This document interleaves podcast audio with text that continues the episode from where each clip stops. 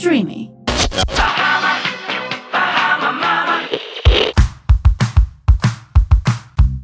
Μάμα in Bahamas με τη Βικτόρια Θανασίου και την Ελένη Ντόκου.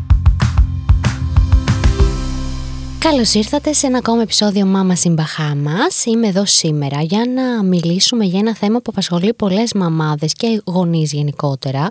Κάτι που με ρωτάνε και στο περιγυρό μου και στα social, αρκετά μπορώ να πω, είναι πώς προετοιμάζουμε ένα παιδί μικρότερης ηλικίας για να κάνει ένα μεγάλο ταξίδι. Εγώ η αλήθεια είναι έκανα το πρώτο μου υπερατλαντικό ταξίδι με τη μικρή μου 15 μηνών. Είχα πάρα πολύ μεγάλο άγχος ε, γιατί ήταν τεράστιο ταξίδι με το αεροπλάνο.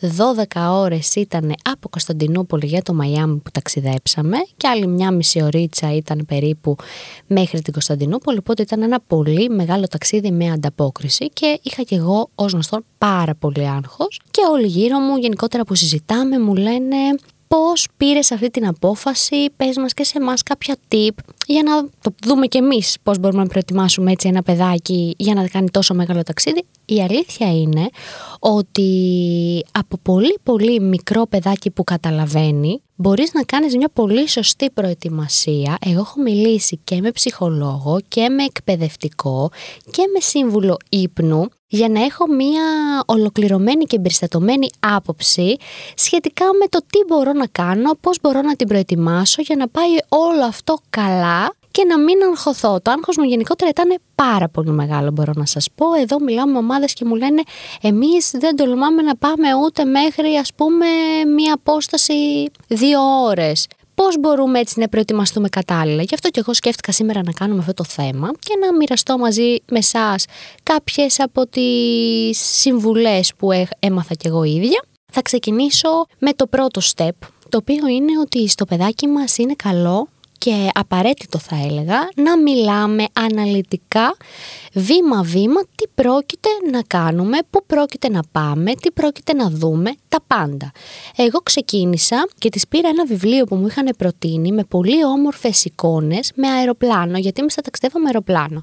Υπάρχουν όμως το συγκεκριμένο βιβλίο και με τρένο και με καράβι, με αυτοκίνητο, ανάλογα με τι θα ταξιδέψετε υπάρχει και το ανάλογο βιβλίο. Εγώ λοιπόν πήρα με το αεροπλάνο, είχε πάρα πολύ όμορφες εικόνες ε, που κονιόντουσαν κιόλας, δεξιά-αριστερά, ανεβοκατέβαιναν και πηγαίναμε βήμα-βήμα, άνοιξα το βιβλίο και της είπα λοιπόν Νάντια, θα ταξιδέψουμε και θα πάμε ένα πολύ μεγάλο ταξίδι, θα δούμε πάρα πολύ ωραία πράγματα και το πρώτο βήμα για να πάμε αυτό το μεγάλο ταξίδι και να δούμε όλα αυτά τα όμορφα πράγματα, τους φίνικες, τις θάλασσες, θα παίξουμε, θα δούμε ζωάκια, είναι να μπούμε σε ένα αεροπλάνο για να μπορέσουμε να ταξιδέψουμε. Οπότε άνοιξα το βιβλίο και σελίδα σελίδα άρχισα να δείχνω βήμα βήμα τι θα κάνουμε.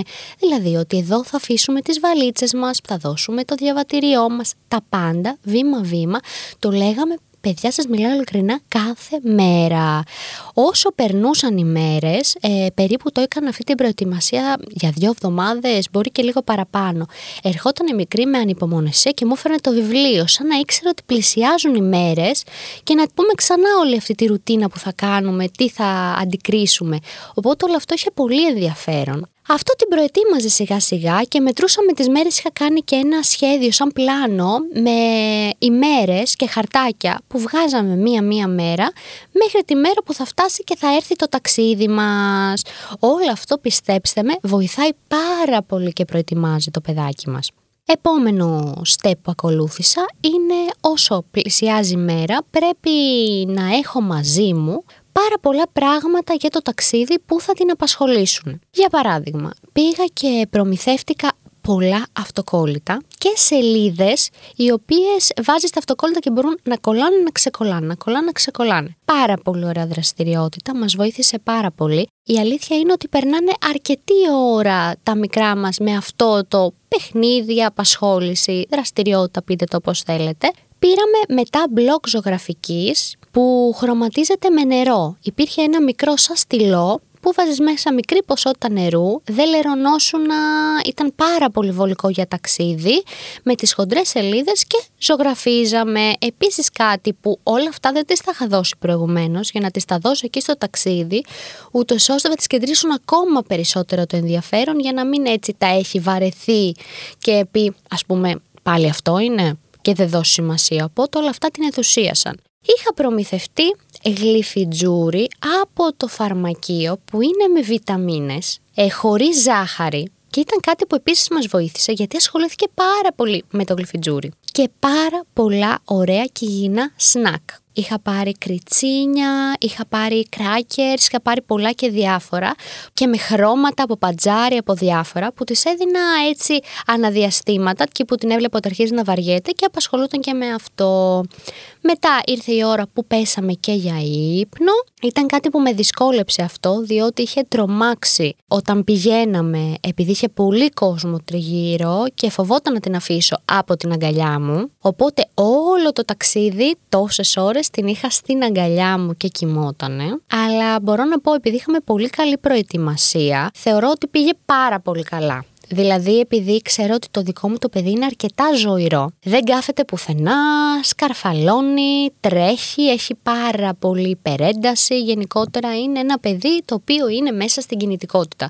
Δεν κάθεται, φανταστείτε, ούτε στο αυτοκίνητο. Οπότε αυτό το λέω και για άλλους γονείς, οι οποίοι φοβούνται και λένε εντάξει, το δικό σου παιδί μπορεί να ήταν ήσυχο, γι' αυτό μπόρεσες και ταξίδεψες. Εμείς πώς θα ταξιδέψουμε; Σας μιλάω ειλικρινά, με τη σωστή προετοιμασία και καθοδήγηση όλα μπορούν να γίνουν. Για να έκατσει η δικιά μου, σας μιλάω θα μπορέσουν να κάτσουν και τα δικά σας παιδάκια. Αυτό είναι το μόνο σίγουρο. Ο γυρισμός ωστόσο, επειδή το είχε ξαναβιώσει και είχαμε κάνει και πάλι την προετοιμασία της επιστροφής και λέγαμε ότι θα κάνουμε όλα τα ίδια, θα πάμε να δούμε, ας πούμε, θα γυρίσουμε πίσω στο σπίτι μας, να δούμε τα παιχνίδια μας, να δούμε το σκυλάκι μας, να δούμε όλα αυτά, ήταν ο γυρισμός πάρα πολύ εύκολος. Μπόρεσα και κοιμήθηκε κανονικά σε αυτό το baby bassinet που έχουν στα αεροπλάνα. Τη είχα και εγώ μια μεγάλη φωλιά, πολύ μεγάλη, που μπόρεσα και χώρεσε μέσα έτσι λίγο στριμωχτά και κοιμήθηκε και στα πόδια μας.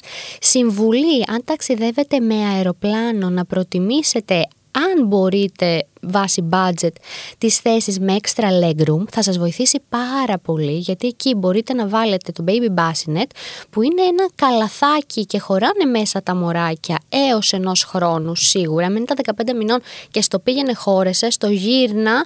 Ήταν λίγο πιο μικρό το baby bassinet ήμασταν οριακά οπότε την έβαλα κάτω σε μια πολύ μεγάλη φωλιά στα πόδια μας. Είχε πάρα πολλά μωράκια η πτήση. Οπότε μην φοβάστε να ταξιδεύετε. Σας μιλάω ειλικρινά, με, μια με σωστό πρόγραμμα και προετοιμασία μπορείτε να περάσετε τέλεια μαζί με τα παιδιά στο ταξίδι. Πραγματικά το λέω αυτό. Λοιπόν, τώρα κάτι άλλο που θέλω έτσι να δώσω σαν συμβουλή είναι όταν πηγαίνετε ένα μεγάλο ταξίδι να έχετε μαζί σας όλα τα απαραίτητα που τα έχουμε πει και σε άλλο podcast για τα φάρμακα, τι πρέπει να έχετε μαζί σας, από το τι θα χρειαστεί γιατί μέσα στο αεροπλάνο, στο αεροδρόμιο φυσικά υπάρχουν γιατροί και στα καράβια αν κάτι μπορεί κάποιος να υπάρχει σαν επιβάτης αλλά είναι το καλύτερο να είστε προετοιμασμένοι και να έχετε τα πάντα. Εμένα μου είχαν προτείνει κιόλας ε, σε περίπτωση που έχει πάρα πολύ μεγάλη υπερένταση μικρή, δεν μπορεί με τίποτα να κοιμηθεί, να της δώσω ελάχιστο αταράκ, γιατί αυτό τα βοηθάει να χαλαρώσουν και να μπορέσουν έτσι να μην τα πιάνει έτσι πανικός μέσα σε πολύ ωραίες πτήσεις, πολύ ωραία ταξίδια με καράβια. Αν έχετε να πάτε ένα πολύ μεγάλο ταξίδι που δεν έχετε την ευχαίρεια να κάνετε στάσεις όπως με το αυτοκίνητο, εγώ η αλήθεια είναι είμαι πάρα πολύ φοβική με τα χάπια και όλα αυτά τα φάρμακα, οπότε προσπάθησα να το αποφύγω τελείως. Δεν χρειάστηκε να τη το δώσω καθόλου. Αλλά το λέω και αυτό γιατί εγώ το είχα μαζί μου, με βοήθησε αυτό, ήμουνα πιο ήσυχη. Είχα τα πάντα, ό,τι έχει να κάνει από αντισταμινικά, ό,τι έχει να κάνει με ε, όλα τα, αυτά τα αντιπηρετικά τα πάντα. Οπότε ήμουν πάρα πολύ προετοιμασμένη και να ξέρετε ότι αν είστε προετοιμασμένοι από τα πάντα, από σνακ, από ωραίες δραστηριότητες, από πράγματα που μπορείτε να κάνετε μαζί, μπορείτε να πάρετε και κάποιους έτσι μικρά μικρά πινακάκια και να κολλάτε, να ξεκολλάτε, να κάνετε τέτοιες δραστηριότητες.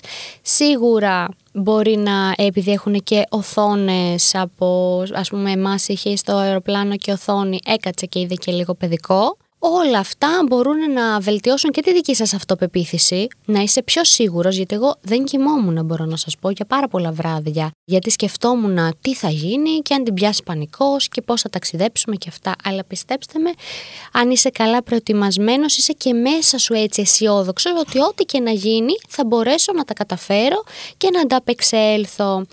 Ελπίζω αυτά που είπα να σας βοήθησαν. Εγώ θα σας πω και ένα extra tip σε περίπτωση που κάνετε ένα μεγάλο ταξίδι, γιατί και εγώ έψαχνα κάποιο ανάλογο podcast και δεν είχα βρει κάτι να με βοηθήσει σχετικά με αυτό. Είναι αλλαγές της ώρας, ε, τι θα κάνω με το μωρό, πώς θα το κάνω.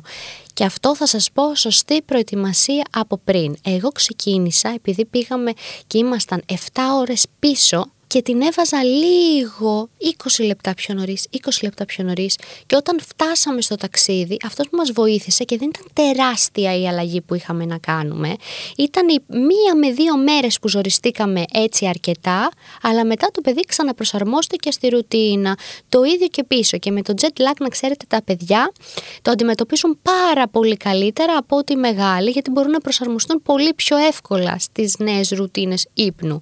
Όσο και αυτό αν ακούγεται έτσι μεγάλο και χιούς. Οπότε θα το ξαναπώ για μια τελευταία φορά. Μην φοβάστε να ταξιδεύετε με τα παιδιά σας. Πραγματικά θα γεμίσετε τόσες ωραίες εμπειρίες, τόσες ωραίες εικόνες. Θα περάσουν και αυτά φανταστικά. Εγώ πραγματικά γέμισα όταν είδα το παιδί μου να έτσι να κάνει τόσο ωραία πράγματα, δραστηριότητες, να το χαίρεται.